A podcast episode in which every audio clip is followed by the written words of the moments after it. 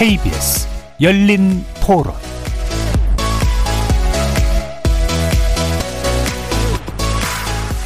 안녕하십니까. KBS 열린 토론 정준희입니다. KBS 열린 토론 월요일에는 정치의 재구성으로 여러분을 만납니다. 오늘 오전 문재인 대통령이 취임 4주년 특별 연설을 했습니다. 코로나19와 경제 회복에 대해서 국민들에게 존경과 감사의 말씀을 전하는 한편 주거 안정을 위해 부동산 투기를 철저히 차단하겠다고 다짐했고 조만간 열릴 한미 정상회담을 통해 남북, 북미 간 대화를 복원하기 위한 길을 찾겠다고 밝혔습니다. 더불어민주당은 문 대통령의 위기 극복 의지에 환영의 뜻을 밝힌 반면 국민의힘은 국민의 인식과 동떨어진 자화자찬 연설이라고 비판했죠. 전반부 토론에서 마지막 1년을 남긴 문재인 정부가 어떤 과제를 어떤 식으로 해결해야 할지 짚어보겠습니다. 그리고 후반부 토론에서는 정치권의 최대 관심사 중 하나로 떠오른 20대 표심에 대해서 이야기 나눠보겠습니다. 여야는 2022년 대통령 선거와 전국 동시 지방선거를 앞두고 청년층 지지도를 높이기 위해 분주하게 움직이고 있는데요. 청년들의 표심이 선거에서 이른바 캐스팅 보트 역할을 할 거란 관측이 나오고 있기 때문이죠. 청년들의 표심을 가를 기준은 과연 무엇이 될지 분석하고 또 전망해 보겠습니다. KBS 열린 토론은 여러분이 주인공입니다. 문자로 참여하실 분은 9730으로 의견 남겨주십시오. 단문은 50원, 장문은 100원의 정보 이용료가 붙습니다. KBS 모바일 콩, 트위터 계정 KBS 오픈, 그리고 유튜브를 통해서도 무료로 참여하실 수 있습니다. 시민 논객 여러분의 날카로운 의견과 뜨거운 참여 기다리겠습니다. KBS 열린 토론 지금부터 출발합니다. 살아 있습니다. 토론이 살아 있습니다. 살아있는 토론, KBS 열린 토론. 토론은 라디오가 진짜입니다.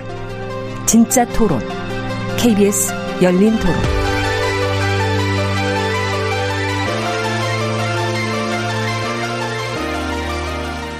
정치를 보는 새로운 시선, 정치의 재구성에서 시작합니다.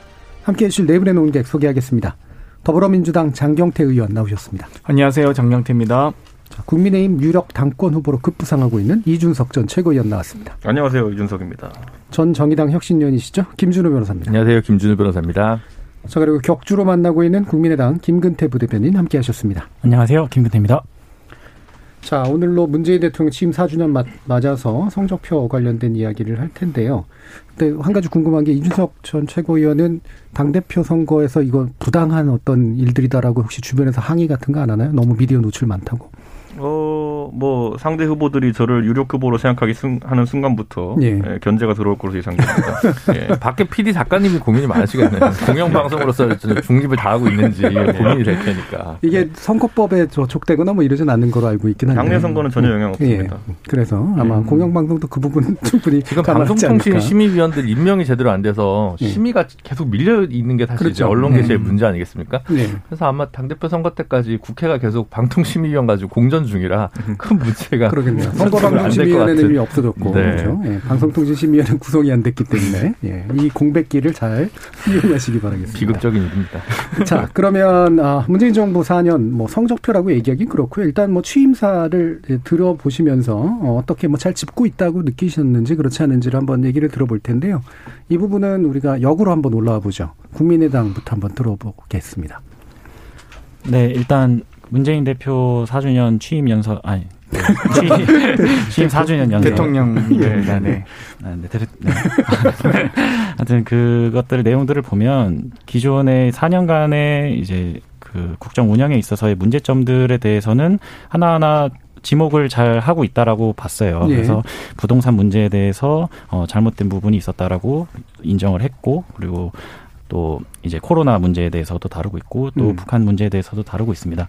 그래서 어, 이런 문제점들이 있었다라는 것을 인정을 하고 있지만 거기에 대해서 정책 기조나 어떤 전략적 방향성을 어떻게 수정하겠다라는 얘기까지는 없 었거든요. 예. 그래서 그런 부분들을 봤을 때 좀 반쪽짜리 반성이 아닌가. 그래서 음. 진정한 반성이 되려면 그 문제점들을 바탕으로 어떻게 개선시켜 나갈 것인가에 대해서 좀 더 고민이 필요하지 않는가라는 네. 생각을 했습니다. 그러니까 문제점을 짚어준 건 동의하는데 문제점을 해결하려면 정책이 바뀌어야 되는데 그거에 대한 얘기는 없었다라는 말씀이시네요. 김준우 변호사님 어떠신가요? 비슷한데 좀 다른데요. 네. 일단 첫 번째는 요즘 지지율 전반적으로 추이가 안 좋았는데 어쨌든 취임 4주년 맞이해서 기자들 앞에서 이렇게 나와서 어 이런 자리를 가진 건 저는 긍정적으로 봅니다. 네. 계속 문재인 대통령이 수보 회의나 국무회의에서 자꾸 메시지를 전하기보다는 꼭 이런 어몇 주년 이런 달력식 행사가 아니더라도 좀더 예. 적극적으로 남은 1년은 국민과 소통 호흡했으면 좋겠다고 좀 주문드리고 싶고요.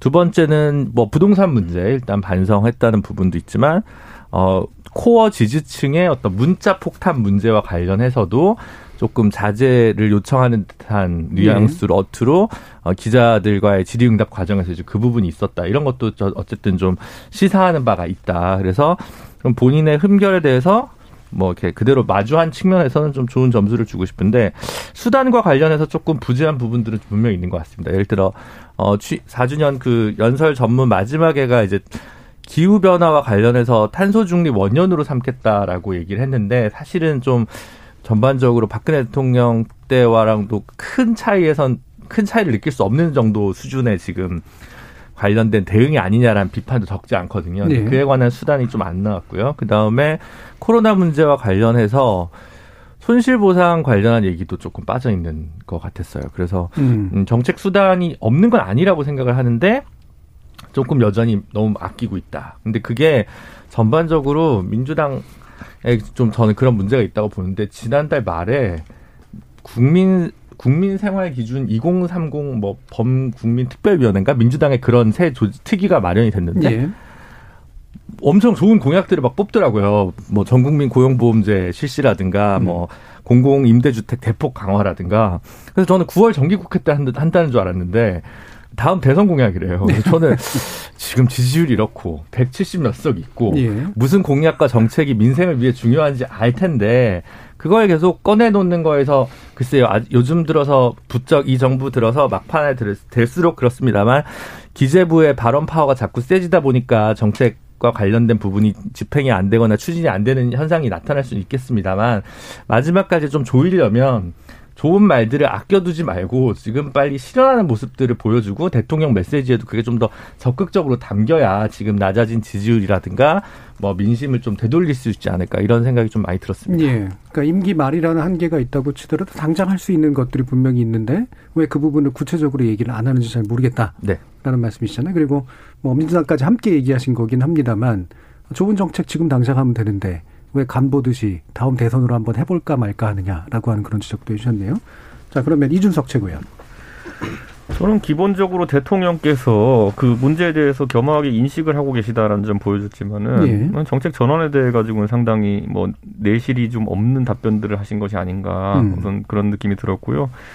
당장 그 정치의 최대 현안인 장관 후보자들에 대한 어떤 그런 임명 문제 같은 경우에도 어, 많은 사람들은 이제 의심하고 있습니다. 문재인 정부에서 이런 자질이 부족한 장관들이 계속 임명되는 것에 대해서 청와대 검증 시스템이 좀 미비한 것이 아니냐라는 얘기를 하는데 그건 아니다고 이제 완강하게 부인하셨고 야당이 너무 강하게 검증한다는 취지로 이제 말씀하셨는데 예. 저는 글쎄요. 저는 그러면 이것을 임명 강행하겠다는 이야기인지 저는 사실 국민들의 민심이라는 것은 이번에 뭐 박준영 후보자도 그렇고 그 임혜숙 후보자도 그렇고 어, 인계침을 넘은 어떤 그 도덕성의 결함이 있기 때문에 좀 낙마를 시켜야 된다는 여론이 우세한데 이렇게 대통령께서 완고하게 말씀하시면은 지금 민주당이 눈치를 보지 않을 수가 없거든요. 네. 저는 그래서 이런 정치적인 현안을 푸는데도 좀 더 유연하셨으면 좋겠다 이런 생각을 하고요. 제가 아까 경제나 아니면 코로나나 이런 것들 중에서 제가 코로나 관련해서는 대통령께서 항상 야당이 요구했던 것처럼 구체적인 일정표를 제시하시기 위해 노력했던 건 이번에 인정합니다. 네. 그래서 이번에 1,400만 명이라는 수치도 구체적으로 적시하셨고 그보다 나아질 수 있게 노력하겠다. 이런 건 긍정을 평가합니다. 다만 부동산 문제 같은 경우에는 굉장히 원론적인 답변이었어요. 부동산 집값을 안정시키고 투기를 잡겠다 이거거든요. 네. 이건 굳이 말하면 회사 회의로 제가 바꿔서 얘기하면요. 많은 사람들이 기대하고 우리 사장이 뭐라 하나 이제 들어보더니만은 내년도 목표는 매출을 늘리고 비용을 줄이는 것입니다. 뭐 이래버린 건 비슷한 거거든요. 네. 너무 추상적이고 피상적인 대책이었기 때문에 시장의 기대치에 못, 미치지 못하는 그런 어떤 대책이 아니었나. 저는 그래서 대통령께서 그 집권 말기로 갈수록 정책적 수단이 좀 제한적인 건 이해하겠으나 네. 그래서 정책들에 있어가지고 방향 전환을 좀 좀 더 명확하게 해줬으면 좋겠다 이런 생각을 하게 됩니다. 예, 방향 전환 문제, 네. 그다음에 구체성 결여의 문제, 음. 특히나 이제 아마 좀 이따 얘기하게 될 텐데 이제 막판에 이제 장관 인선에 관련된 부분에 있어서도 어, 불만이 좀 있는 그런 평가를 해주셨네요. 저랑 결은 좀 다르죠. 저는 예. 부동산 정책 같은 경우 방향이 맞았는데 네. 정책 수단이 음. 문제였다고 보는 그렇죠. 거고 예. 이준석 최고위원은 방향이 틀렸다고 예. 얘기하는 거니까 예. 조금 비판의 방향은 다릅니다. 예. 네. 보수 계열 정당과 진보 계열 정당을 대변하시는 분들의 차이가 이렇게 좀 드러나긴 하고요. 자, 장경태 의원. 일단 문재인 대통령님 취임 4주년 특별 연설 겸 기자회견이었죠. 어, 이때 가장 핵심은 경제라는 말씀을 40, 48번이나 이 강조하셨습니다. 그러니까 우리가 다들 2017년 취임 초기에 기억하시 해 보시면 저희가 세 가지 축으로 경제 성장의 동력을 만들려고 노력했었거든요. 소득 주도 성장과 혁신 성장과 공정 성장. 그리고 그 이후 2019년에 일본의 무역 보복이 있다든지 혹은 이 과정에서 신성장 동력으로 정부가 반도체와 또 자동차, 바이오 산업에 대해서 집중적 투자를 했던 이 시기들을 다 생각해 보면 이 2017년, 18년, 19년에 우리나라의 경제 성장률과 또이 성, 이, 이 어떤 경쟁, 그러니까 경쟁력, 국제 경쟁력 같은 것 지표들은 상당히 좋았는데 2020년 어찌되면 코로나 위기가 오면서 다들 이 파도나 혹은 해일일까라고 생각했는데 쓰나미급 이 전 세계를 이렇게 휩쓸지 몰랐던 거죠. 음. 모든 전 나라들이 이 마이너스 경제 성장률을 기록했고 사실 그나마 적게 마이너스 기록했던 한국이 정말 1위라고 할 정도로 어, 정말 잘 방어한 나라가 되었는데 그럼에도 불구하고 국민들의 삶은 어찌되고 어려워졌기 때문에 이 좀 거기에 대한 당연한 어, 질책이 있으실 것 같고요. 이 여러 가지 이 국민 생활 안정을 위한 노력을 많이 하고 있습니다. 그런데 뭐 1, 2, 3, 4차에 걸친 재난지원금이라든지 뭐 손실보상제도 좀 여러 가지 논의가 되고 있는데 이 부분에 대해서 참 이 국가가 할 수 있는 최선의 노력을 다 하고 있는데 문재인 정부가 어, 다른 어떤 여러 가지 지금 이 유동성 위기에 따른 또 유동성 자산이 많이 풀린 상황에서 이 부동산 안정을 못했다든지 이런 부분들 저희가 대단히 좀 죄송스럽다는 말씀을 하신 것 같고요. 어, 뭐, 목표로 삼고 있는 11월에는 꼭, 어, 집단 면역을 형성해서 정말 우리 국민들이 이제는 이런 좀 암흑기를 벗어날 수 있는, 어, 그런 좀 계기를 맞이했으면 좋겠습니다. 예. 지금 일단 강조해 주신 건 이제 경제나 이제 코로나 방역 대응에 관련된 측면들, 어, 일부 아쉬운 부분들은 있지만 그럼에도 불구하고 이제 우리가 굉장히 잘해왔던 것들에 대한 나름대로 강조를 해주는 면 이것도 이제 되게 중요한 측면인 것 같긴 한데 아, 지금 영란허님께서 구체적인 정책은 대통령이 발표하는 게 아닙니다. 정책 담당자의 공무원이 해야 하는 겁니다라는 그런 말씀을 주신 김에 한번 그러면 여쭤보고 싶은 게 아, 정책 방향을 전환하건 아니면 어, 정책 기조를 유지하면서 이제 정책 수단을 이제 활용하건 어, 지금 이제 쭉 평가해 주신 부분 가운데 대통령 정도의 선에서 나왔어야 될 얘기는 무엇이었어야 됐다고 보시는지 한번 들어볼게요. 저는 기본적으로 지금 여당 쪽에서 네. 이번 선거가 끝난 다음에 다른 것보다 자신들의 페인을 어디서 찾았느냐 했을 때 두 가지 움직임이 있었거든요. 첫 번째는 익히 아시는 것처럼 2030 문제에서 조금 민주당이 소홀했다라는 인식이 있어서 뭐 장경태 의원도 비슷한 메시지를 냈지만은 여당의 젊은 의원들이 어, 메시지를 냈고 그리고 또 병역이나 이런 문제에 대해서도 사실 민주당에서 상당히 많은 아이디어들이 나왔거든요. 예. 그게 한 갈래였고 두 번째 갈래는 부동산 문제에 있어 가지고 실거 실거주하는 실소유자들 에 대해서 과도한 세부담이 몰리는 문제에 대해 가지고 민주당이 문제의식을 했던 것 같거든요. 근데 이런 부분 같은 경우는 대통령께서 구체적으로 언급하셨어도 상당히 그 당사자들에게는 도움이 되는 그런 메시지거든요. 네. 그런데 실제로 그 선거 이후에 뭐 병역 관련 메시지는 나오고 그냥 뭐 논의 과정인 것 같지만은 부동산 세제 개편이나 이런 것들에 대해서는 음. 초기에 잠깐 얘기가 나오다가 제가 이렇게 표현까지 할 수 있을 것 같은데 제압당한 분위기거든요. 음. 그러니까 더 이상의 논의가 아까 종부세나 이런 않은 논의가 더 이상 진행되지 않았던 것 같은데 저는 그런 부분에 있어서 대통령께서 가르마를 터주셨어도 괜찮지 않나. 네. 물론 송영길 대표께서는 그 부동산 특위 위원장으로 어 상당히 그 중도 성향이 강한 김진표 의원을 임명하면서 그런 기류를 좀 만들려고 하신 것 같은데 대통령께서도 여기에 같이 힘을 보태주셨으면 하는 기대가 있었는데 그런 건 없고 지금까지 늘상 하셨던 메시지처럼 실거 주자는 뭐 도움이 되도록 하고 투기는 잡겠다. 이건 아까 말씀드렸던 것처럼 매출은 늘리고 비용은 줄이겠다 정도의 느낌밖에 안 나오는 메시지입니다. 네. 네. 그래서 는 그 부동산 쪽에서 메시지가 좀 더 구체적이었어야 된다. 그리고 뭐 조금 더 기대치가 있다면은 젊은 세대들이 뭐 호응할 만한 메시지가 좀 있었으면 좋지 않나. 예. 그게 좀 약했습니다. 음, 핵심적으로는 뭐 이따가 또 얘기하게 되겠습니다만 음. 20대 불만, 그러니까 표로 표, 표현된 뭐 병역 문제 등을 포함한 여러 가지 20대 불만들을 구체적으로 좀 이, 그 이해하고 언급할 수 있는 내용들이 좀 있었는데 음. 어, 이 부분은 굳이 왜 안 했을까라는 그런 생각을 해보신 것 같네요. 네. 부동산 문제 같은 경우는 아까 이제 그 얘기를 해주셨잖아요. 지금 장관 음. 어, 임명에 관련된 부분에서 당을 지나치게 압박하는 모양새가 될 수 있다라고 하는 대통령의 발언이 음.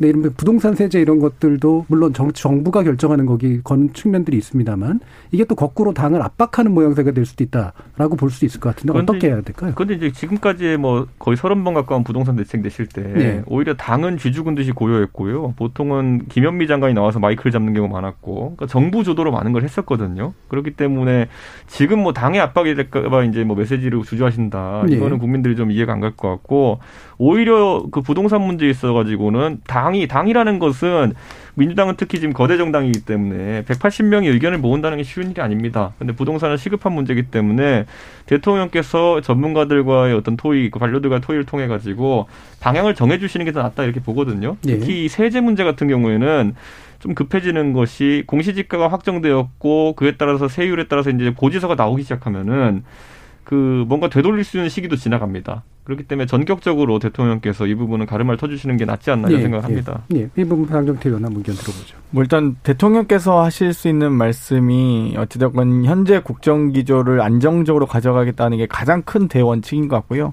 그럼 그 안정은 무엇이냐 했을 때 분명히 이제 언급하셨듯이 재보궐 선거 과정에서 국민들의 혹은 시민들의 의견을 충분히 경청하셨으니 거기에 대해서 아마 이 실수요를 실수요를 보호하자는 의견을 반대하시는 분은 여야를 막론은 없을 겁니다. 근데 다만 이제 이 투기 수요를 잡기 위한 강도를 어떻게 할 거냐, 혹은 정책 수단을 어떻게 할 거냐 이 부분에 대한 고민이 더 클 거라고 보고요. 사실 이 종부세 과세를 많이 얘기하시는데 이 종부세 과세 대상은 1% 정도 됩니다. 전국적으로. 어 그렇기 때문에 이 얼만큼 사실 이 종부세에 대한 조금 뭔가 두려움 같은 게 있어요. 보면 이 여러 가지 경로를 통해서 매체나 이 좀 두려움들을 형성한 것들이 있는데 실제 종부세 부과될 가능성 매우 낮습니다. 많은 분들이 그, 그 부분에 대해서 아직 우려가 있는 것이고 실제 이런, 이런 부분들이 실현되는 과정에선 충분히 이 우려가 불식될 거라 보고요. 어, 다만 이제 조금 이 부동산 특위가 이제 아마 우리 김진표 의원님이 이제 위원장이 되셔서 논의해야 될 부분들은 다소 있긴 합니다. 뭐 여러 가지 양도세나 취득세 등록세나 재산세 부과 방식, 뭐 공시지가 현실화 방식, 또 그 속에서 나오는 여러 가지 연결돼 있는 또 건보료를 포함한 여러 가지 요금들이 있는 건 사실이거든요. 그래서 어, 정말 이 자산은 크지만 정말 소득이 없는 오래된 실수요자의 좀 이 노인층들에 대한 지원들과 고민들 아마 하지, 하시지 않을까. 아마 논의 지금 가, 과정이라서 아마 충분히 심도 깊게 논의하고 있을 걸로 예상이 됩니다. 예. 그러면 그 부분 약간 더 추가로 질문하고 싶은 게 결국 이제 당정청에서 이제 협의를 잘해야 될 거 아니에요. 근데 보통 임기 후반기 이제 막판에 보면은 아무래도 이제 당이 이제 좀 더 키를 주려고 하는 그런 현상 같은 게 나타날 텐데 지금 이제 송 대표 같은 경우도 이제 그런 모습을 보일지 말지는 잘 모르겠습니다만 당내 분위기는 어떤지 한번 좀 말씀 주시죠. 근데 당이 키를 주려고 하는 이유는 사실 이제 키를 준다기보다는요. 일단 정부와 청와대가 이제 선거를 치를 수 있는 기구는 아니기 때문에 네. 선거에 개입해서도 안 되고요. 어, 당이 어찌든 선거를 치르는 과정이기 때문에 이 좀 더 국민들의 의견에 민감하게 반응할 수밖에 없습니다. 네. 그러니까 어, 어찌됐건 이 전체적인 어떤 이 통제하는 이 통제하고 관리하는 시장을 관리해 나가는 방법론과 어, 이 시장이 원하는 요구하는 당연히 괴리가 있을 수밖에 없거든요.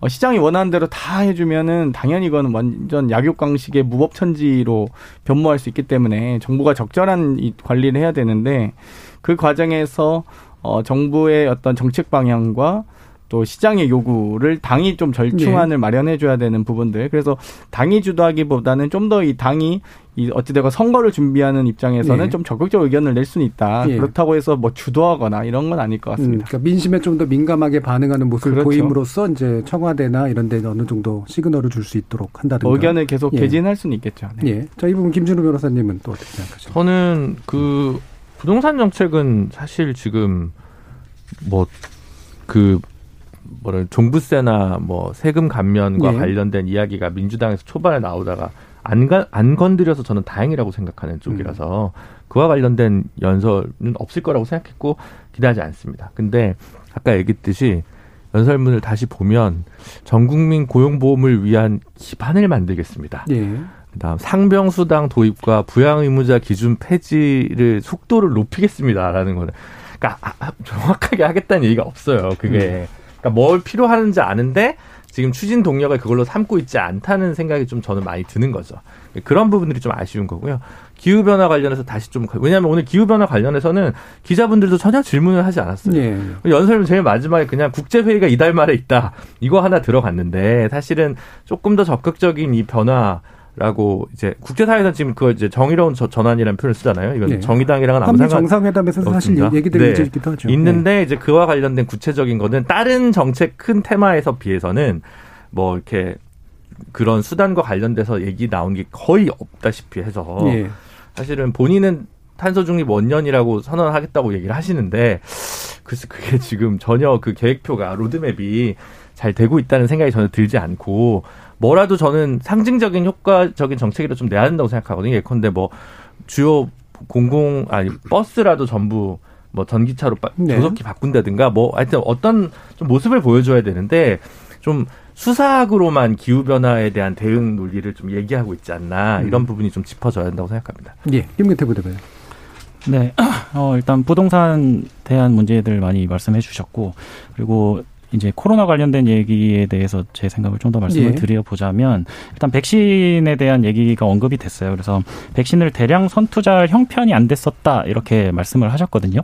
근데 사실 어, 이것이 핀트가 좀 어긋났다라고 생각을 하는 게 지금까지 문재인 정권에서 보여준 백신에 대한 태도는 우리는 여유 있다였거든요. 음, 음. 그래서 이 부분에 대한 우리가 오판했다라는 반성이 조금 더 강조되었어야 하지 않는가 네. 이런 생각이 듭니다.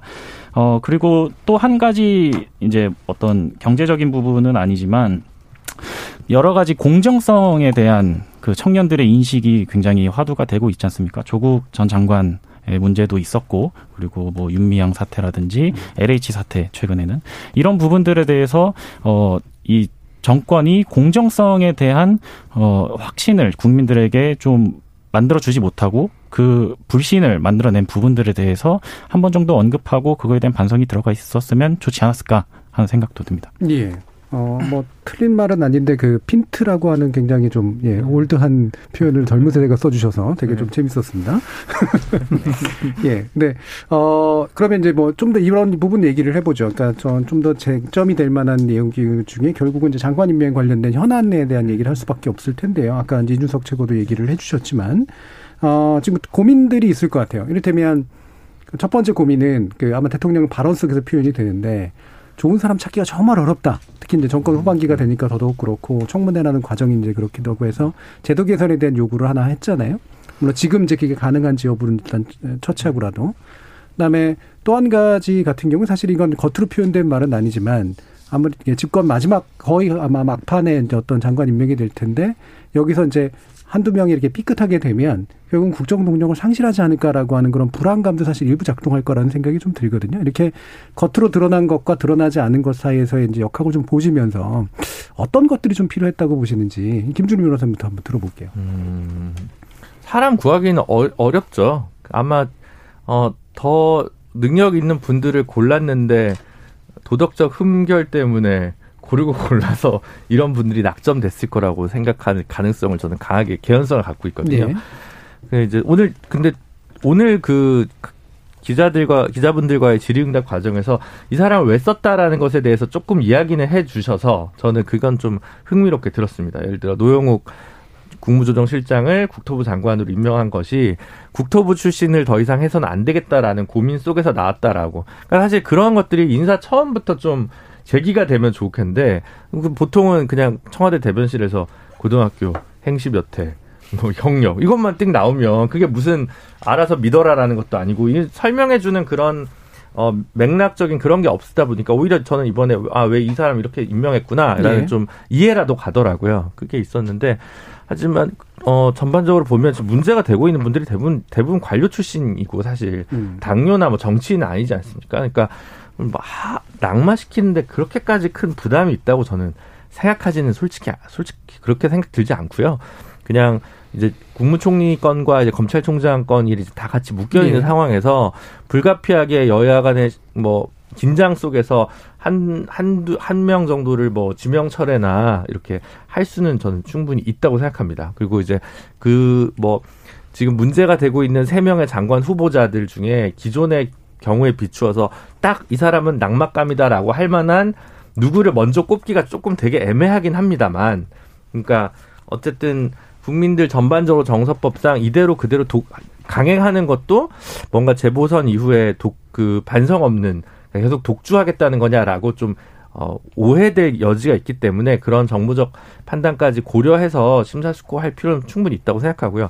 다만 국민의힘은 오늘 그 김부겸 총리 청문회 완전 다 철수해가지고 말았는데 그저께만 해도 우리 이준석 최고위원이랑 가까워진 하태경 의원께서는 화끈하게 통과시키자 이렇게 얘기를 하다가 갑자기 또 조석 변개해서 이러니까 또 제일야당은 또 제일야당답지 않은 모습을 좀 보여주고 있는 게 아닌가 싶어서 좀 아쉬웠습니다. 네, 지금 영란허님이 강행 아닙니다. 임명을 철회할 만큼 흠이 아니었다는 겁니다라는 또 반대 의견도 주셨는데 지금 이제 저 약간만 덧붙이고 싶은 게 이제 데스노트 얘기가 나왔었잖아요. 네. 근데 사실 정의당 데스노트가 이제 death는 아니긴 한데 네. 그 명칭을 계속 고집하는 이유는 뭘까요? 고집하는 건 언론이 고집하는 거고 언론이 고집하는 거고 뭐 대표가 그런 말 쓰지는 않으셨던 거예요? 그렇죠. 네. 근데 이번에 뭐 지명철에 두명 음. 부적격 한 명인가 뭐 이런 척으로 좀 얘기를 했는데 음. 또 보면 결국 이제 누가 딱히 뭐 뭐다라고 강하게 얘기를 못한 것 같아요. 왜냐하면 그러니까 이게 누적 가랑비에 옷 젖는 방식으로 이거저거 모여 보니까 뭔가 좀 한 발 물러서는 자세가 필요하겠다는 생각이 사실 좀 더 많이 들지.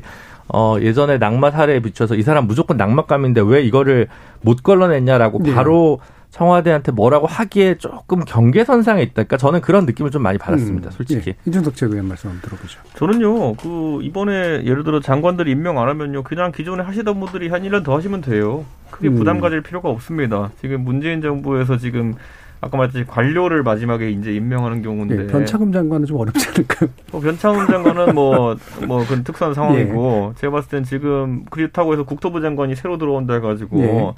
박력 있게 무슨 새로운 국토 정책을 추진할 것 같지도 않은 상황이기 때문에 전 전체적으로 국민의 어쨌든 이 강한 임명 반대 여론이 있다면은 네. 그것을 좀 따라가는 것이 옳지 않냐 이런 생각이고요.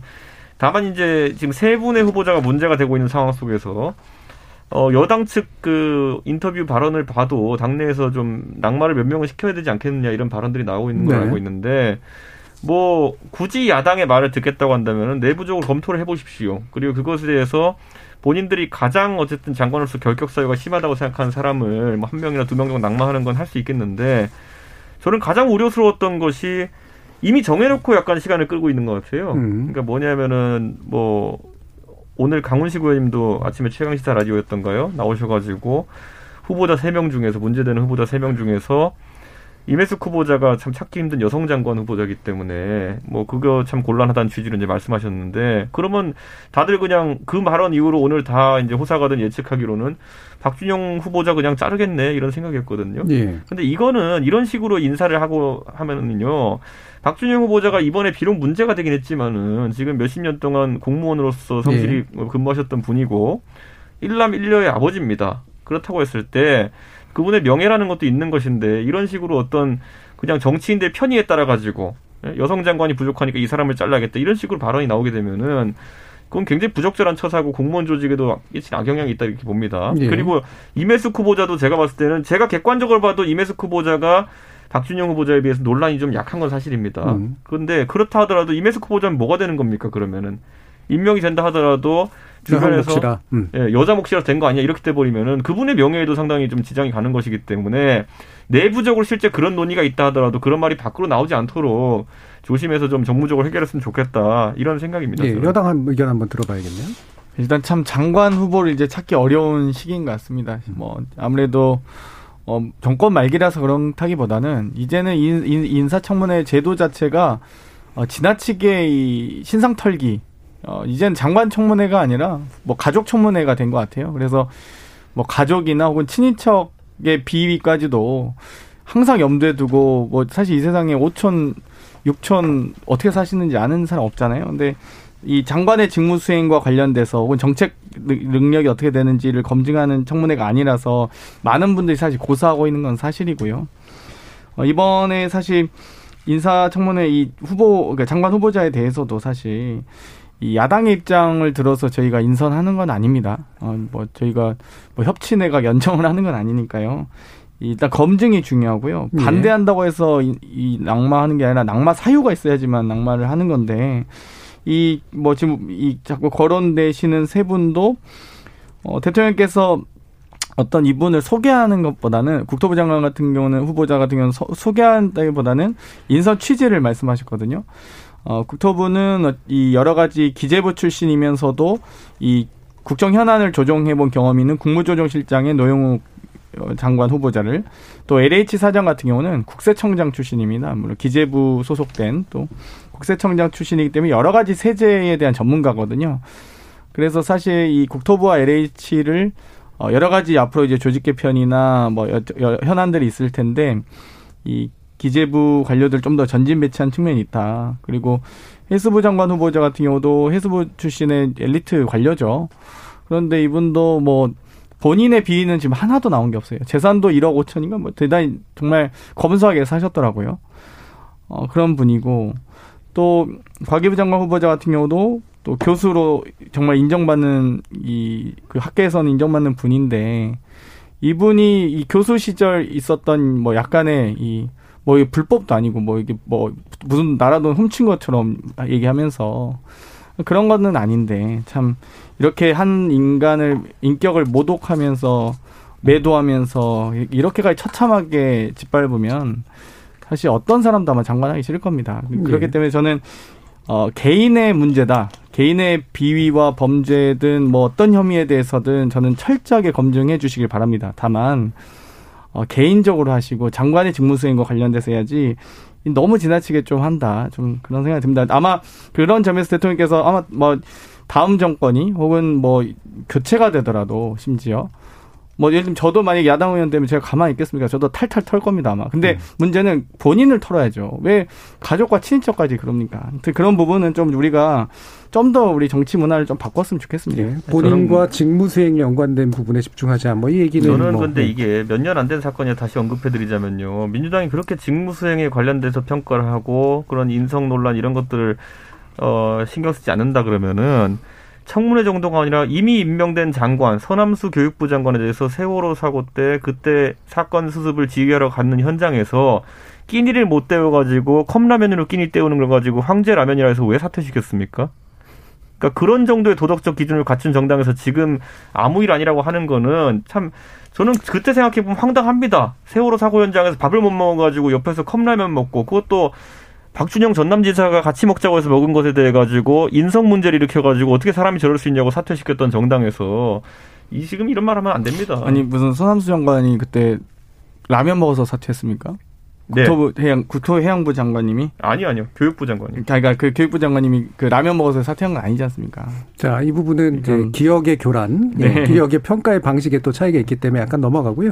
어, 약간 청, 청취자 의견 좀 전해드리면 K7725 1호 이구님이 장관은 모두 임명할 수밖에 없다고 생각합니다. 이유는 첫째, 집권 1년 남은 문정부 맘껏 정책 펴기 위해서 필요하고, 둘째, 다 임명해도 또는 탈락시켜도 야당의 비판적인 입장은 그대로일 거라서 라는 의견 주셨고요.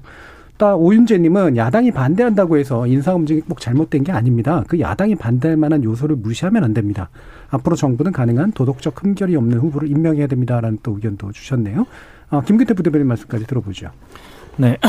사실 이제 장관 임명 같은 부분은 어, 국정 운영을 효율성 있게 가져가기 위해서 뭐 임명을 강행할 수 있는 그런 네. 측면도 있다라고 생각을 합니다. 근데 문제점은 뭐냐면 그동안 너무 많이 강행을 했다라는 게 사실 문제인 것이죠. 음. 그리고 그렇게 강행되어서 어, 국가를 위해서 일했던 장관들이 보여준 결과가 과연 또 국민들이 어, 잘했다라고 납득할 만한 수준의 인물들이 사실 그러니까 거기에 어긋나는 인물들이 또 굉장히 많았다라는 측면도 있죠. 그리고 이제 또 총선 결과가 또 이렇게 나오다 보니 분위기가 또 반전되는 측면도 있을 거고요. 그리고 사실 지금 이제 논란이 되고 있는 세 분의 그 장관 후보자님들은 그 흠결에 대해서 지적받는 부분이 좀 궁합이 되게 안 좋아요. 음. 이 임혜숙 이제 과학기술정보통신부 장관 후보자 같은 경우는 어 자기 어 지도 교수를 맡고 있는 이제 자기 학생에 대한 논문에 대한 문제가 또 있고, 그러니까 논문에 대한 문제이죠. 예. 과학자의 입장에서 그리고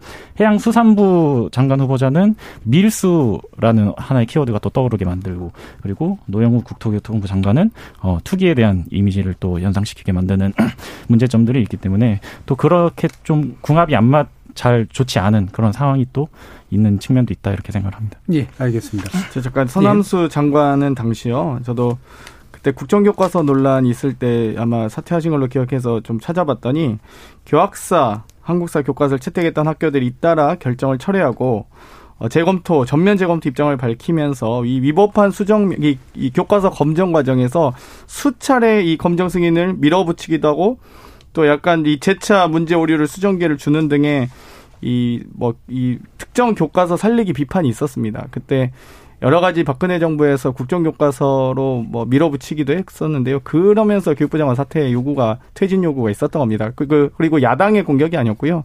이거는 학계나 이 교, 교육계에서 지나치다 이거 이런 문제 제기가 예. 있었습니다. 네. 예. 이거 뭐 사실 확인에 관련된 또는 기억의 방식에 관련된 2014년 예. 7월에 사퇴하신 거 맞고요. 세월호 이후에 계속 라면 문제 갖고 계속 공격했습니다. 야당이. 그걸로 여론이 안 좋아진 거죠. 근데 2014년 초, 혹은 13년 말부터 이미 이 이 특정 교과서의 수정 기회를 수차례 줘요. 그래서 네, 그럼 공무원이 음. 거기서 사고 수습하는 라면 먹은 게 문제는 뭘 먹어야 됩니까? 뭐 미숫가루 먹어야 됩니까? 자, 아니 근데 그 부분은 이 야당이 뭐 이렇게 퇴진 요구를 한 게 아니라 교육부에서 먼저 주장이 됐고 청취율이 떨어지고 있습니다. 다음 걸로 넘어가시죠. 자, 이 부분은 어 예, 마치 그 백신 접종 사망 같은 논쟁 같은 느낌이 들어가지고요. 예, 요 정도만 하고요.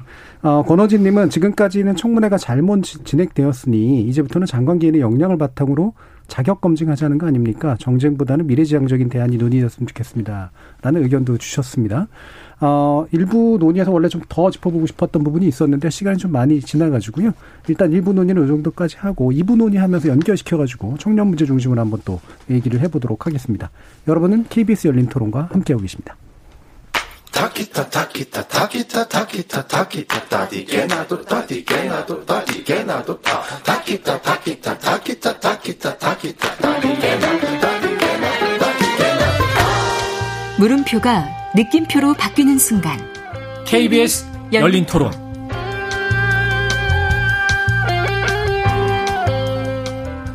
KBS 열린 토론 정치 재구성 함께하고 있습니다. 전 정의당 혁신위원이셨던 김주루 변호사, 국민의당 김근태 부대변인, 이준석 전 국민의힘 최고위원, 그리고 더불어민주당 장경태 의원 이렇게 네 분과 함께 하고 있습니다. 자, 원래 일부 논의에서도 이제 그 지지율의 변동 과정, 뭐 어느 정도 지지율이 좀 유지되고 있고 대통령의 지지율이 어, 낮은 상태이긴 합니다만 그런데 이제 그 지지율에서 이제 20대의 지지율이 좀 많이 빠진 거 아니냐라고 하는 그 측면 가지고 이야기를 해보려고 했던 건데 그게 이제 청년 정책하고 좀 연관이 될 것 같아서 하나 빼놨습니다. 어, 지금 저기 성우, 조, 조성우님께서 공직자 부동산 투기에 대한 수사를 철저히 해서 부정에 대한 확실한 처벌이 있어야 젊은 세대의 마음을 위로할 수 있다고 생각합니다라는 의견도 주셨고요. 또 4185님은 2030에게만 집착하지 마십시오. 전 국민을 바라보고 정책을 펴야 합니다. 부동산 정책도 핀셋 정책하다가 망하지 않았나요? 청년 세대 중요하지만 모든 국민이 중요합니다라는 또 의견도 미리 주셨습니다. 아, 내용 한번 좀 들어보죠. 자, 이준석 최고위원께서 지금 아이돌로 떠오르고 있기 때문에 그리고 당대표로 유력한 이유 중에 하나도 이거라서 한번 먼저 의견을 들어보겠습니다. 2030 정책이세요? 예. 그러니까 기본적으로 저는 2030 정책이 제가 몇 번 했던 얘기지만은 자꾸 따로 갈라파고스화 되면 안 된다 이런 생각을 합니다. 예.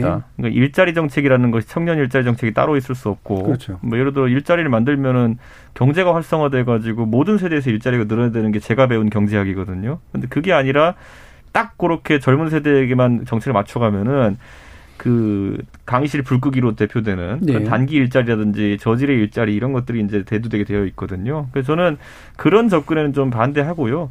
다만 젊은 사람들의 목소리가 지금 과소대표되는 경향성은 있습니다. 네. 그건 지금까지 젊은 사람들이 투표를 좀 덜했던 경향성도 있을 것이고 지금까지 아젠다를 그러니까 젊은 사람들 표심이 표출되어도 그 아젠다에 대한 해석을 제대로 정치권에서 해주지 못했던 점도 있었거든요. 그러다 보니까 이번 선거에서는 특이하게 그 20대, 30대 세대별 구분이 아니라 세대 곱하기 성별에 따른 표심 차이가 크게 났기 때문에 네. 그런 부분을 이제 정치권들이 분석하기 시작하고 그런 맥락에서 50대, 60대와는 다른 문법에서 좀 해석할 수 있는 그런 아젠다들이 나와가지고 이제 젊은 세대가 좀 정치에 반응을 하는 것 같다 이런 생각이 들고요.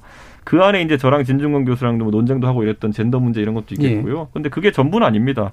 전체적인 공정의 이슈가 들어있다 이렇게 생각하는 것이고 최근에 민주당에서도 어 여러 의원들이 아까 얘기했던 병역 문제라든지 이런 것들에 대해서 논의에 참여하는 것을 좀 긍정적으로 보고요.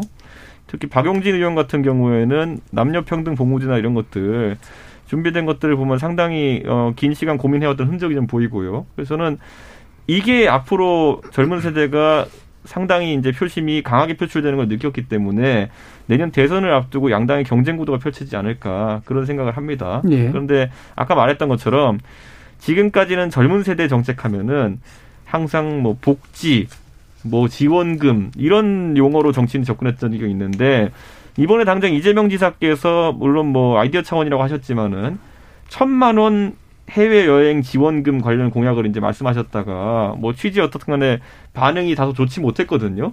그런 걸 보면은 이제 정치권도 얼마를 줄래, 뭘 줄래 문제 이런 것을 벗어나 가지고 진지하게 청년들이 생각하는 공정 이슈에 접근할 필요가 있다. 음. 아, 이런 생각을 합니다. 청년들은 경쟁을 하지 않겠다는 게 아닙니다. 경쟁을 하는데 오히려 그 경쟁이 공정했으면 좋겠다는 생각 때문에 조국 장관 이슈에도 강하게 반응했던 것이고 예전에 그 남북 단일팀 문제에도 좀 강하게 반응했던 예. 것이다 이렇게 보면 될 것 같습니다. 예, 그 부분이 되게 중요한 포인트인 것 같은데 계속 그, 그 부분을 짚어주시는 것 같아요 이준석 최고께서 그리고 어느 정도 설득력도 좀 있는 것 같은데, 그러니까 보통 청년 정책하면은 약간 왜 시혜를 베풀어 줘야 되는. 그래서 잘 모르겠으니까 일단 돈을 좀 줘볼까 라든가 뭔가를 줘볼까 라든가 이런 식의 생각들을 기성 정치인들이 많이 하는데 어, 젊은이들이 바라는 건 내가 제대로 된 경쟁을 한번 해보고 싶어. 그 판이라도 좀 제대로 깔아줘. 이쪽에 있다. 라고 하는 얘기를 많이 또 듣기도 해요. 저도. 어, 실제로 그렇다고 보시는지 한번 김근태 부대변인 한번 말씀 들어보죠. 네, 저는 청년 문제를 접근하는 데 있어서 어, 손쉽게 좀 접근할 수 있는 관점이 청년은 신규 진입자다라는 관점에서 출발을 하면 예. 모든 문제들의 그 방향성을 좀 잘 잡을 수 있다라고 생각을 해요. 그래서 예를 들어 주차장의 비유를 해보자고요. 그러면 이제 새롭게 차를 뽑아서 주차장에 들어갔습니다. 근데 딱 처음 들어가자마자 보는 거는 다 만차라고 적혀 있어요. 그런데 옆에 보니까 빈자리가 있어요. 장애인 전용. 그런데 이런 거는 괜찮다 이겁니다. 우리가 예. 충분히 양보할 수 있고 인정할 수 있는 그런 부분들이 있지만 또 그 옆에를 보면은 빈, 빈자리가 있는데 거기에 어떻게 쓰여 있냐면 어느 정도 지위를 가진 분들을 위한 자리. 이렇게 네. 써 있는 경우를 굉장히 많이 목도하게 되는 상황이고 그리고 이제 젠더 문제에 있어서도 어 여기는 여성 전용이야라고 또 써 있는데 사실 지금 젊은 남성 이 생각을 해봤을 때, 어, 내가 성장 과정에 있어서 특별하게 어떤 특권을 누렸다라는 인식이 없는데, 어, 이거는 좀 불공정한 게 아닌가라고 느끼는 측면도 분명히 있다라는 것이죠. 예. 근데 그렇다고 해서, 어, 이 옆 건물에 주차장이 새롭게 생겨날 수 있는 상황이냐라고 생각해 보면 또 그것도 요원한 겁니다. 네. 그래서 그런 부분들에 있어서 어 굉장히 답답함을 많이 느끼고 있는 것이고 그래서 결론적으로 사회 전체적인 순환 구조를 만들고 그리고 기존의 시스템에 있어서 경직되어 있는 부분 비효율적인 부분을 개선시키는 방향으로 담론이 진행이 되어야 근본적인 청년 문제를 해결할 수 있을 네. 거라고 저는 생각합니다. 주차장 비율을 해주셨는데 그러니까 새로운 주차장을 만들기는 요원하고 기존 주차장에 결국 자리를 나눌 수밖에 없는데 그 자리를 특정 소수자에게 나눠주는 거에 대해서는 큰 문제는 없으나 근데 다른 어떤 자리들 그러니까 뭔가 이렇게 배정돼 있는 자리들은 정말 공정하게 배정됐나라는 데에 대한 의문들이 좀 있다는 얘기잖아요. 김준우 변호사님도 어떻게 생각하시나요? 할 말 많은데 방송은 예. 짧게 해야 되고 고민이네요. 네, 아. 5, 60대 자식이 20, 30대인데 음. 20, 30대, 5, 60대는 그럼 뭐 부모 자식 간의 사이가 원래 안 좋긴 합니다만 가정에 따라 뭐 그게 사실 그러니까 그렇게 과학적인 접근이 아니라고 생각하거든요. 그러니까 5, 60대는 지금의 5, 60대는 부모님이 좀 힘들었어도 고도 성장 과정에서 뭔가 과실을 받을 수 있었기 때문에 뭐 예를 들어 18살에 공부를 잘 못했어도 예를 들어 학력고사 점수가 좋지 않았어도 어느 정도 먹고 살 수 있는 기반으로 갈 수 있었다고 한다면 지금의 20, 30대 중에 사실 상위권 대학에 나와 있는 학생들의 반절 이상은 중산층 이상의 삶을 유리 그 영위하고 있는 5, 60대 자식들입니다, 사실은. 실제로 5, 60대에서 경쟁에서 탈락해서 어려움을 겪고 있는 5, 60대 자식들의 20, 30대는 언론에서 제대로 그 목소리조차 나오지 않고 있는 게 현실이기 때문에 네. 저는 그 좀 다르게 보는 여러 가지 측면이 있어야 된다고 생각하거든요. 그러니까 경제적 불평등과 관련된 문제를 세대라는 프레임만으로 이걸 해석하는 건 굉장히 좀 곤란하다라는 네. 생각이 좀 들고요. 시대가 달라진 게 있다면 어 저는 지금 40대 초반입니다만 40대 그 후반 분들까지만 해도 전국적으로 제 세대는 조금 있었습니다만 비평준화가 전국적으로 많이 있었습니다. 근데 지금 20, 30대 같은 20대나 30대 초반 같은 경우는 자사고를 나온 친구들이 있어요. 그럼 예전엔 그거는 예전에 비평준화는 적어도 어, 학교 교육 비용과 관련해서 격차는 별로 없었습니다. 접근성이 있어서. 근데 자사고를 다녀야 했던 시대는 돈이 있어야만 자사고를 갈 수 있으니까 오히려 더 불공평한 거죠. 불공정하고. 그게 뭐 이명박 대통령이 추진한 주 정책입니다만 자사고 확대 정책이. 그래서 저는 이 접근성과 관련된 문제를 어느 정도 허들을 낮춰주는 거는 보편적으로 가야 된다고 생각하거든요. 그러니까 철학은 다른 건데 이재명 도지사가 얘기한 천만 원 주는 문제가 아니라 오히려 정의당이 작년 총선 때 얘기하는 음. 전문대부터 무상교육으로 하자. 그러니까 저 같으면 전문대나 뭐 4년제까지 2학년까지 뭐 무상으로 하자. 예를 들어. 근데 이제 바로 무상은 아니고 그럼 뭐 반수하고 뭐 하고 별의별 일이 다 있을 거기 때문에 2년을 다니고 나면 2년치 등록금을 다시 준다. 라든지 그런 식으로 정책을 짤 수 있겠죠. 그래서 지방에 있는 대학부터 그 정책을 먼저 선점에 들어가서 서울 수도권에 있는 지역은 나중에 혜택을 받는다든가 그런 단계적 접근이나 로드맵을 짜면서 그런 공약을 할 수 있다고 저는 봅니다. 그리고 20대 남성들이 불만을 갖고 있는 부분이 이유가 없거나 차별받지 않았다고 하는데 그 세대가 남성이 생물학적으로 태어난 게 115고 여성이 100이면 태어날 때부터 구조적 차별을 받고 성별 감별에 의해서 태어난 문화 속에서 있는 건데 그게 자신들의 선택은 아니지만 그 정도로 여성이 위협받고 그런 속에서 살아남은 삶들이기 때문에 그거를 젠더 갈등에 있어서 어 이전보다 훨씬 더 어, 좋아진 것은 사실이지만 그렇다고 여성들이 느끼는 충분히 근거가 있는 공포를 어, 과잉됐다고 얘기할 수는 없습니다. 인터넷상에서 일부 표현들이 과도한 건 있습니다. 하지만 그러면 예를 들어 태극기 부대와 뭐 국민의힘을 이음 동의어로 상, 그 간주하면 그걸 뭐 이준석 최고가 그걸 납득하겠습니까? 저는 그렇게 생각하지 않거든요. 그래서 어 진지하게 좀 그 그리고 이제 뭐 병역 같은 경우도 모병제냐 아니면 뭐 징병제냐 이런 논쟁도 있는데 제대로 된 최저임금에 상응하는 이병 뭐 급여라도 주는 로드맵부터 짜고 얘기를 해야지 그걸 뭐 다른 뭐 가산점 제도 공직에 가는 사람 몇 명이나 된다고 가산점 제도로 접근합니까? 그러니까 청년 문제를 팔지만 말고 좀 제대로 된 로드맵을 돈을 들여서라도 가져가야 되는 고민을 하는 정치가 돼야 되는데 그게 아니라 좀 과도하게 보여주기식 예전 모든 정치인들이 청년들 만나서 간담회 하고 뭐 그냥 그러고 말았습니다. 그러고는 뭐 자기 아들도 성적이 안 좋았는데 취직이 됐다는 등 이런 얘기도 하고 나중에 보면 국회의원들은 다 자기 지역구 토들의 누구 유지 취업 청탁이나 하고 이런 모든 문제들에 대한 일전한 반성이나 반성적 평가나 그런 건 없이 그냥 문제다 우리 고민하겠다라는 걸 누 없이 반복하는 게 저는 굉장히 좀 분노스럽고 그나마 최근에 몇몇 그 대선 주자급들에서 그런 공약을 어 정의당의 공약을 카피캣을 하면서 이제 뺏겨라도 쓰시는 게 저는 그래도 좀 좋아지고 있다는 생각이 드는데 아직 갈 길이 좀 멀었다는 생각이 그러니까 많이 듭니다. 저는요 이게 문제가 추상적이면 안 되는 게 예를 들어 82년생 김지영 쓰신 작가분이 본인이 걷기 싫어하는 습성은 안전하지 않은 보행 환경에 시작되었다 이렇게 말씀하셨거든요. 근데 거기에 대해서 정치가 무엇을 할 수 있습니까? 그 생각 자체가 본인의 인식이고 치안 문제에 대해 가지고 여러 가지 통계는 우리나라가 치안 문제에 있어서 국제적으로 1, 2, 3등 안에 드는 나라인데 본인이 그렇게 느낀다는데 무엇을 저희가 도울 수 있습니까? 그러니까 아까 김준일 변호사 말했던 것처럼 태어날 때부터 보면은 남성 선호 때문에 성비가 110대 100 정도 나온다. 이거에 대해서 남성들이 어떤 이득을 취하고 있는 것인지도 명확하지 않고 저는 그런 데 있어가 추상적으로 무슨 의식이 있다. 그럼 의식 교육을 해야 된다는 얘기입니까? 그러니까 저는 보정을 하려 그러면은 정확히 어떤 차별인지를 특정해야 되는 것이고 그 차별이 만약 불합리하다고 하면은 그걸 보정해야 되는 것인데 막연히 그냥 내가 피해 의식이 있다. 나는 당하고 살았다. 이렇게 주장하면은 그걸 어떻게 보정해야 되는 겁니까? 그러니까 저는 이것이 지금까지 정치권에서 오히려 계속 논의를 피하면서 윽박 지르려고 하는 거예요. 이런 얘기가 나오면은 야 여자들은 항상 피해받아. 니는 조용히 해. 이렇게 하면서 논의를 안 하는 방향으로 가게 되거든요. 그래서 저는 이 기회에 열거해야 된다는 거죠. 예를 들어 어떤 피해가 구체적으로 있었고 그래서 제가 지난번 토론에서도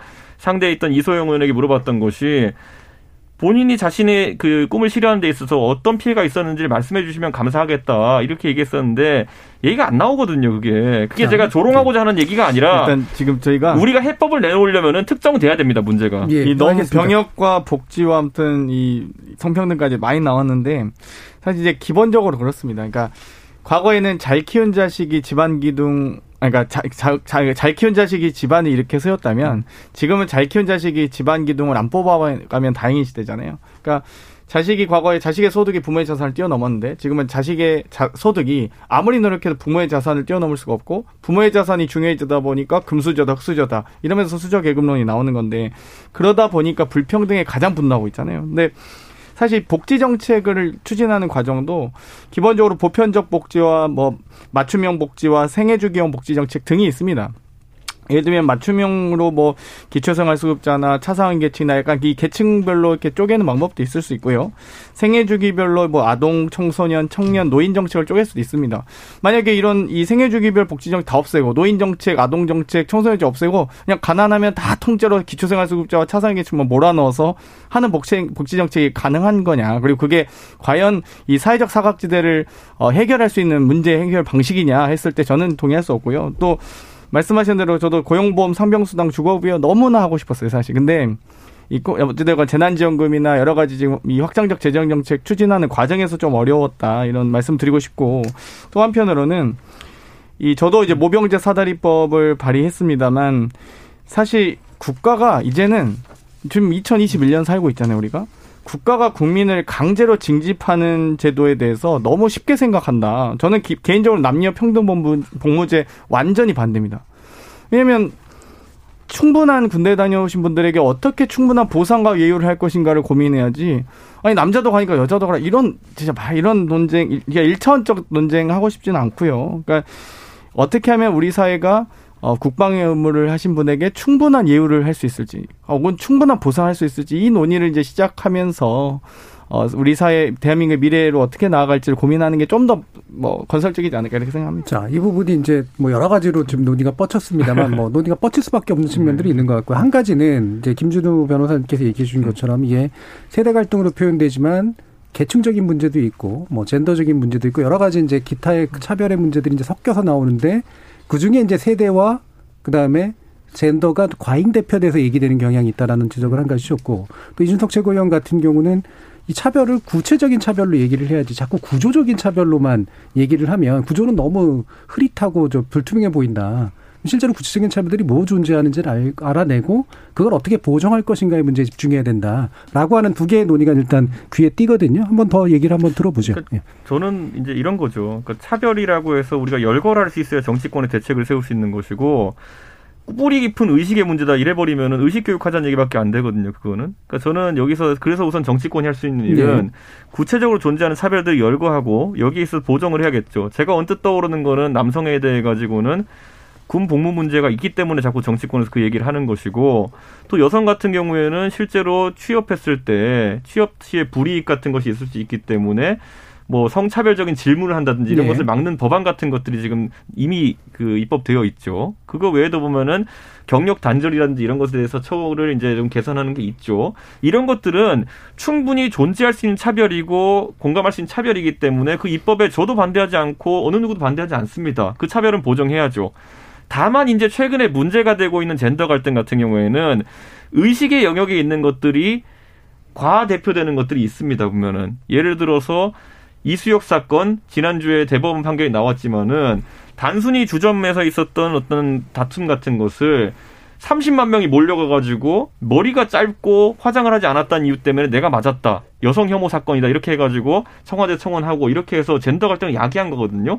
이런 것들은 엄격하게 비판해야 되는 것이고 아까 제가 언급했듯이 내가 걷기 싫어하는 것은 보행 환경이 안전하지 않기 때문이다라는 그런 주장에 대해 가지고 사회가 그게 아니라면 아니라고 얘기할 수 있어야 되는 것이지 거기에 공감해가지고 오 맞아 이러면서 뭐 대책을 써야지 이렇게 하는 것도 너무 부안해동하는 것이거든요. 저는 그래서 명확하게 이런 갈등을 해결하기 위해서는 실제로 어떤 피해가 있느냐를 명시하고 어떤 차별이 있냐를 명시하고 그에 대해서 머리를 맞대면 되는 것이지 막 과장 이런 거 하기 시작하면은 끝이 없습니다. 예, 본인이 걷기 싫은 게 두려워서라는데 뭘 어떻게 해주겠습니까, 제가. 예. 그러니까 어떤 것은 주관적인 어떤 감성의 영역인데 네. 되도록이면 객관적인 문제로 좀 자꾸 돌려서 좀 해결하려고 노력을 해야 되지 않겠냐. 그러니까 이게 그리고 정치권이 무책임하면 안 되는 것이 네. 진짜 예를 들어 누가 취업이 안 됐을 때 가가지고 그게 여러 가지 이유가 있을 수 있어요. 하지만 그 취업이 안 되는 본인은 본인의 책임 말고 다른 책임도 거론하겠죠. 나는 열심히 했는데 사회가 그지 같아 이렇게 할 수도 있겠죠. 근데 거기 가가지고 객관적으로 판단해가지고 아 당신이 공부를 더 해야겠다라고 말하는 것이 옳은 것인지 아니면 같이 분노해줘가지고 그래 역시 사회가 이상한 거야 이렇게 해주는 것이 옳은 것인지는 정치권이 책임 있는 정치를 하기 위해서는 꼭 판단해야 될 문제입니다. 네, 이 뭐. 동감 공조, 공감 해주고 동감해주는 문제가 아니라 해결하려면은 제대로 문제가 뭔지 알아야죠. 네, 공감하고 동감해 주는 건 정치에서 필요하죠. 음. 대신 해결하려면 그것만으로 이제 되는 게 아니라는 그런 음. 말씀이신데 이게 또 이제 객관화라는 게 사실은 또 굉장히 어려운 음. 문제잖아요. 음. 구조를 객관화시키는 것도 어렵고 구체적인 차별을 객관화하는 것도 어렵고 공정의 문제를 객관화하다 보면 이제 객관화의 잣대들이 잘 안 맞아 버리는 경향들도 좀 있어서 이 부분 어떻게 생각하는지 한번 들어보죠. 근데 일단 저는 좀 과잉 해서 얘기하시는 것 같은데, 음. 그러니까. 작가 한 명이 무슨 얘기를 했고 뭐 그 감정을 느꼈다는 것을 전부 다 뭐 일부가 공감했다고 해가지고 그러면 그걸 뭐 무슨 뭐 주요한 정치적 아젠다를 삼는 건 아니지 않습니까? 예를 들어 이 정부에서 일어난 일이 엠번방 사건이에요. 그럼 거기에서 성폭력에 관해서는 훨씬 더 뭐 엄벌주의가 오히려 뭐 그건 크게 남녀 사이 문제 없을 것 같아요. 근데 문제는 대부분의 사건에서 피해자 당사자가 여성이고 여성이 느끼는 공포에는 충분히 근거가 있다는 거죠. 그런 일들과 관련해서 그 문제가 하나 남을 거고 예. 그리고 경제 노동 시장에서 실제로 뭐 이렇게 얘기하면 그렇지만 시험 보면 여성이 더 많이 뽑히고요. 시험 안 보는 사기업에서는 남성이 더 많이 뽑힙니다. 뭐 생산직 공장을 얘기하는 게 아니라 사무직에서 를 얘기를 하는 겁니다. 네. 충분히 좀 차이들이 있다고 저는 생각을 하고요. 근데 그 차이가 드러나고 어 여성과 남성의 임금 격차의 차이가 좀 더 현실화되고 남성이 경제적 우위를 가지는 시점이 서른 이후기 때문에 아직 경제적으로 안착하지 못하거나 취업하기 이전 20대 20대 남성의 불만들이 어느 정도 있다고는 저는 생각합니다. 네. 그건 이유는 있지만 사회 전체적 구조적으로 보면 과잉돼 있고 여전히 여성이 경, 사회 경제적으로 어려운 위치에 놓여 있는 것은 분명하다라는 말씀을 드리는 것뿐이고 그래서 저는 좀 황당한 게 왜냐하면 이 정부가 뭘 그렇게 여성주의적 정책을 써서 문제가 됐는지 안, 했, 안 했으면 안 했다고 생각하지 저는 역으로. 그런 저런 생각이 좀 많이 들고 물론 그 뭐 정의당 뭐 제가 친분이 있는 정의당도 그렇고 뭐 민주당도 그렇고 뭐 주요한 정치인들 중에서 어 성추행 문제로 인해서 사표를 하거나 뭐 사퇴를 하거나 이런 일들이 있었으니까 오히려 더 반성을 해야죠 사실. 누가 더 뭐 여성주의적 정당이다 페미니즘 문제의식이 있다 이렇게 자부할 수 있는 수준이 아니죠 그런 부분은 저도 인정을 하는데 지금 문제 논쟁에 있어서 청년 문제와 관련해 가지고 젠더 문제에서 뭐 20대 남 30대 남성이 뭔가 좀 더 오히려 역으로 피해를 받았다라고 하는 서사에 대해서 제가 깊게 공감하기는 좀 어렵고 사실은. 그거는 그 취업에 관한 공포에 관해서는 20대 30대 여성도 똑같은 경제적 열이나 어려움에 처하고 있는 문제인데 뭐가 그렇게 다른 건지 저는 좀 이해가 납, 득이 좀 잘 안 된답니다. 그 예를 들어 범죄 얘기를 하기 시작하면 끝이 없어요. 왜냐하면 아까 엠번방 사건 얘기했지만은 그에 똑같이 거울의 반대편에 있는 남성 몸캠 그 영상을 유포하는 제2의 엠번방 사건이라는 것도 최근에 터졌거든요. 다만 사회적으로 그것이 더 공론화가 안 됐을 뿐이지. 그렇기 때문에 그런 범죄는 성별을 막론하고 근절해야 되는 부분이 있는 거고요. 저는 지금 그러면은 그 예를 들어 엠번방 조주빈 사건 같은 것 때문에 그러면 일반적인 남성들이 어떤 가해를 했나요? 아니잖아요. 그냥 조주빈 개인의 공격인 것이고 그런 것에서 왜 지금 남성들이 책임을 져야 되는 것인가요? 아니 제가 뭐 책임지라고 했어요. 저는 그게 아니라 이 정부가 그렇게 여성주의적이지 않았다고 얘기한 건데. 아니죠. 보정을 하게 되면은 예를 들어서 그것 때문에 여성들에게 대해 가지고 어떤 보정을 해야 된다고 하면은 그건 역차별이 되는 것이 남성들한테 조주빈과 아무 관계없는 남성들이 왜 그 부담을 떠안아야 됩니까? 아니 저는 역, 역차별이나 차별을 얘기할 말씀드린 그러니까 지금 논의가 되고 있는 건 제도상의 보정을 하는 것에 대해서 예를 들어 여성 할당제를 해야 되는 이유라든지 이런 것에 대해 가지고 어떤 개연성이 있냐예요. 제가 지금 여성 할당제를 그러니까 얘기한 적이 없는데요. 지금 저 같은 경우에도 이번에 진중국에서 논쟁하면서 제가 말하지만은 여성 할당제라든지 아니면 가산점제라든지 구조적인 불평등이 있을 때 그걸 시정해야 된다 이상의 범주로 넘어가서 얘기한 적이 없어요. 그러니까 저는 이 논쟁 자체가 계속 범죄를 끌어들이고 이러기 시작하면요. 그냥 젠더 갈등을 붙이는 거예요. 제가 지금 거예요. 얘기한 부분에서 네. 여성과 남성의 임금 격차에 관련된 부분은 전 정확한 팩트라고 생각하거든요. 이건 우리 사회의 고질적인 문제고 한 번도 개선된 적이 없는 쟁점이라고 생각합니다. 그러면 그와 관련된 부분에서 대책이 필요하고 그와 관련된 고민들 때문에 일정한 영역에서는 유리천장을 깨기 위해서든 뭐하든 여성 할당제든 뭐든 일어났던 이유들이 분명히 데이터 속에서 녹여 있는 것 속에서 나온 정책 처방이라고 생각하고요. 잠정적 우대 조치는 영원한 것이 아니고 결국 그 문제가 개선됐을 때는 당연히 폐지되는 정책입니다. 저는 그러면서 여기서 그렇죠. 한 가지만 짚는 게 그러면 김준우 변호사가 얘기한 임금 불평등이라는 것이 무엇을 기준으로 한 불평등입니까? 동일 직군의 동일 노동 동일 임금인데 그게 안 되는 겁니까? 아니 취업 자체에서 보세요. 대기업에 가가지고 음. 취업 사무직에서 남성 여성 편향의 숫자를 보시면 그게 예전에는 그렇게 얘기했죠. 그 고등교육을 받는 숫자가 남성 자체가 훨씬 많았기 때문에 이전엔 그랬다. 근데 정확히 보면 주요한 어, 그 기간산업 회사들은 2000년대 학번이 나오기 전까지는 이른바 여, 그 고졸 여성 직군을 뽑고 일반 정규직엔 아예 여성을 뽑지 않았던 회사도 굉장히 많습니다.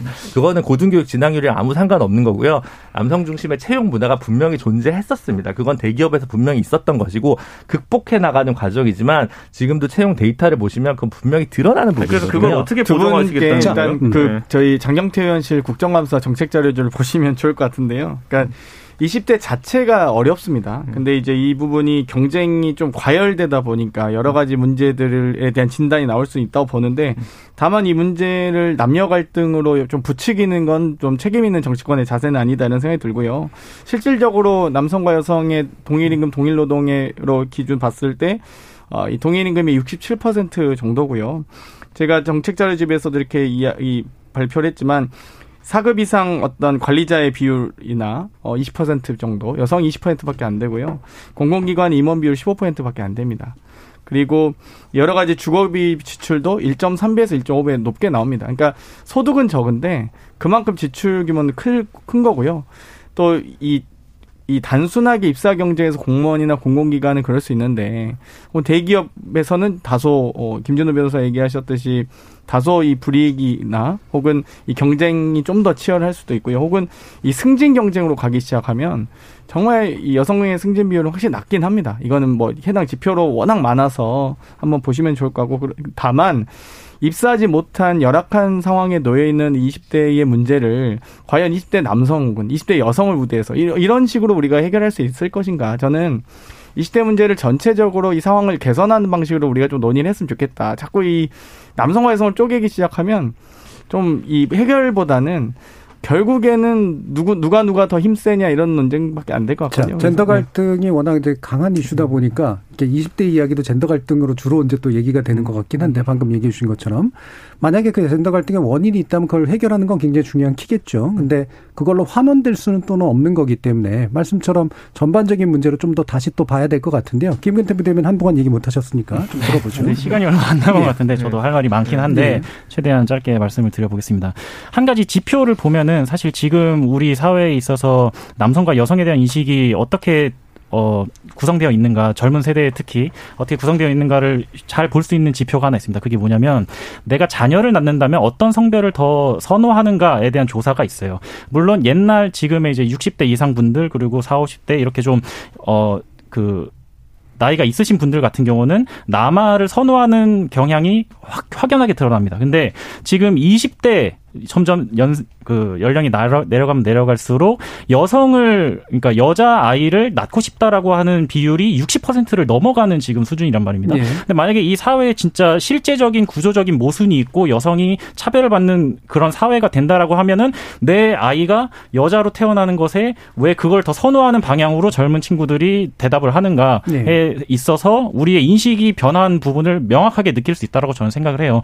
그리고 가장 중요한 문제점은 이제 여성 안전 얘기 많이 나왔지 않습니까? 이제 이준석 최고가 말씀하셨던 것처럼 조현병 환자가 여성을 살해한 걸 가지고 그것을 남성을 잠재적 가해자로 몰고 가는 그런 radical한 움직임들이 충분히 있었고 그럼 그 radical한 움직임에 대해서 제도권에서는 어떻게 응답했느냐에 대한 물음을 해볼 수가 있는 거예요. 근데 어 예전에 메갈리아로 대표되죠. 그 부분에 있어서 민주당의 여러 의, 여성 의원들도 메갈리아를 옹호하는 발언까지 심지어 했었고 여러 뭐 여성가족부 이런 제도권 내에 있는 어 영역에서 그 부분을 옹호하고 부추기는 측면이 없잖아 있었다라고 저는 생각을 합니다. 예. 그래서 그런 어 제도권에서의 인정을 받음과 동시에 여러 가지 지원들을 받고 있는 체계들이 많아요. 그렇기 때문에 그런 레디컬한 움직임들이 어 자동적으로 도태되지 않고 지속적으로 자생 가능한 구조가 어느 정도 형성되어 있다라고 생각을 하기 때문에 어 저는 이걸 근본적으로 해결하기 위해서는 여러 시민단체라든지 아니면 뭐 강사 아니면 뭐 제도권에서의 지원 이런 부분들의 결과물을 확실하게 검증하고 과연 이 사회를 올바르게 바꿨는가에 대한 검증 시스템을 확실히 만들고 그것에 대해서 성과가 없었다라고 판단이 되면 과감하게 지원을 끊어내는 그런 부분들이 우리의 이 지금 갈등 문제를 근본적으로 해결할 수 있는 방향이라고 저는 네. 생각합니다. 그러니까 오늘 뭐 얘기가 굉장히 좀 세게 붙었습니다만 뭐 이게 이제 뭐 9887님은 내분 토론이 진지하고 무게감이 크네요. 배울 점 많네요라고 좋은 의견을 주신 분들도 계시는데요. 안 좋은 의견 주신 분들도 물론 많이 있습니다. 네, 그럼에도 불구하고 되게 중요한 논의를 오랜만에 한 거긴 한데 사실 이 문제가 예, 저도 함부로 기계적 균형을 지향하는 사람은 아니긴 합니다만 자신이 느끼는 불만의 주관적 영역은 각자 강조하고 그다음에 객관적 영역으로 들어가서는 또 각자의 어떤 객관성의 어떤 증거들을 내기는 약간 부족한 측면들이 있는 요소들이 있는 것 같아요. 그러니까 여러분들이 그렇다는 게 아니라 논쟁의 당사자들이 그런 경향들이 좀 있는 것 같아서 요 정도로 마무리하고요. 한 1, 2분 정도뿐이 안 남았는데 요거 퀴즈. 어, 윤석열 전 검찰총장은 왜 20대에 생각보다 인기가 없을까? 혹시 답 아시는 분 있으세요? 제 생각으로는 예. 지금 어 우리 보궐선거에서도 나타났던 이 20대의 폭발적인 지지는 대안을 찾고자 하는 간절함이라고 생각을 하거든요. 예. 근데 윤석열 총장님 같은 경우는 어 이제 문재인 정권과 맞서 싸우는 부분에 있어서 우리가 어떤 희망을 품을 수 있는 측면이 있었지만 음. 사실 이제 사퇴를 하신 이후의 행보가 딱히 적극적으로 뭔가 보여지는 측면이 없어요. 그래서 네. 그런 부분에 있어서 어 이게 대안을 왜 들고 나오지 않지 어떤 대안을 가지고 있는 것이지에 대한 의구심이 이제 시간이 갈수록 좀 커지는 부분이 있다고 생각을 하고 그래서 윤 총장님께서도 이제 뭐 공부를 열심히 하시고 여러 가지 어 하는 걸로 알고 있지만 조금 이제 전당대회가 만약에 이제 국민의힘 전당대회가 끝나고 난다면 본인의 입장을 확실하게 밝히고 나는 어떤 대안을 가지고 있고 어떤 국정 철학을 가지고 있다라는 거를 적극적으로 개진을 해주신다면 그걸 통해서 지금의 젊은 층의 지지를 받을 수 있지 않을까라는 생각을 전합니다. 저는 네. 약간 가족 이슈의 음. 불공정 이슈가 덧붙여 펼쳐진 리스크가 있기 때문에 예. 그와 관련해서 힘있게 마음을 주기 어렵지 않은가라는 생각이 많이 듭니다. 예. 어, 장경태 의원 혹시도.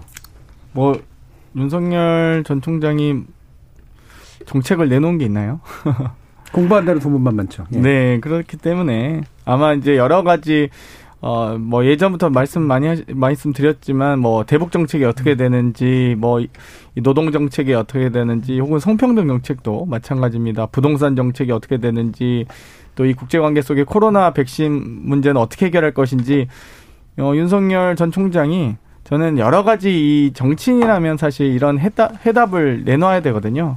뭐, 또 해답이든 아니든 본인의 또 소신을 좀 밝혀야 되는데 그것과 관련돼서 전혀 나온 게 없어서 뭐 20대 분들도 아마 평, 저처럼 평가하기 어렵지 않을까 이런 생각이 듭니다. 약간 괴가 비슷한데요. 장경태 의원이 지금 윤석열 총장 이, 이 2030이 공감할 만한 주제에 대해서 아무 입장이 없었기 때문에 네. 그랬다고 네. 하는데요. 사실 윤석열 총장이 지금까지 한 건 문재인 정부랑 싸우는 것밖에 없었고 그게 딱 검찰 개혁 갈등에서 있었던 것이거든요. 네. 그만큼 민주당이 지금까지 붙들고 있었던 검찰개혁 이슈가 얼마나 2030에게는 딴 나라 얘기였는지를 증명하는 겁니다. 반성하셔야 됩니다. 알겠습니다. 뭐. 자, KBS 열린 토론 정체 재구성 어, 아쉽지만 이곳으로 마무리 짓도록 하겠습니다. 오늘 토론 함께 해주신 국민의당 김근태 부대변인, 이준석 전 국민의힘 최고위원, 김준우 변호사, 그리고 더불어민주당 장경태 의원 네 분 모두 수고하셨습니다. 감사합니다. 감사합니다. 감사합니다. 언론과 정치 그리고 자본이 각자 속셈을 갖고 만들어내는 여러 가지 말들을 비판적인 시각을 깔고 바라보는 버릇 때문이긴 합니다만 저는 요즘 좀 호들갑을 떨며 이름 지어 부르는 이른바 이대남과 이대녀가 그리고 그들의 표심이란 게 정말 그렇게 단순한 몇 가지 불만의 형태로 실존하는지 잘 모르겠습니다. 양질의 일자리 부족, 부의 사다리 차기, 불안전 문제, 그리고 역차별 등등 이건 제각각 근거가 있는 불만인 것 같고요. 그에 걸맞는 해결책도 반드시 필요해 보입니다. 그런데 그렇게 중요하지만 쉽지는 않은 이 문제에 진지하게 집중하기보다 우리가 당신을 이렇게 부르고자 하니 이제 그대들은 그렇게 행동하라는 무언가 암시 같은 걸 자꾸 발선하고 있는 것 같다는 느낌이 또 들기도 하네요. 시쳇말로 풀어볼 편라의 의심병이 아니길 바래봅니다. 지금까지 KBS 열린 토론 정준이었습니다.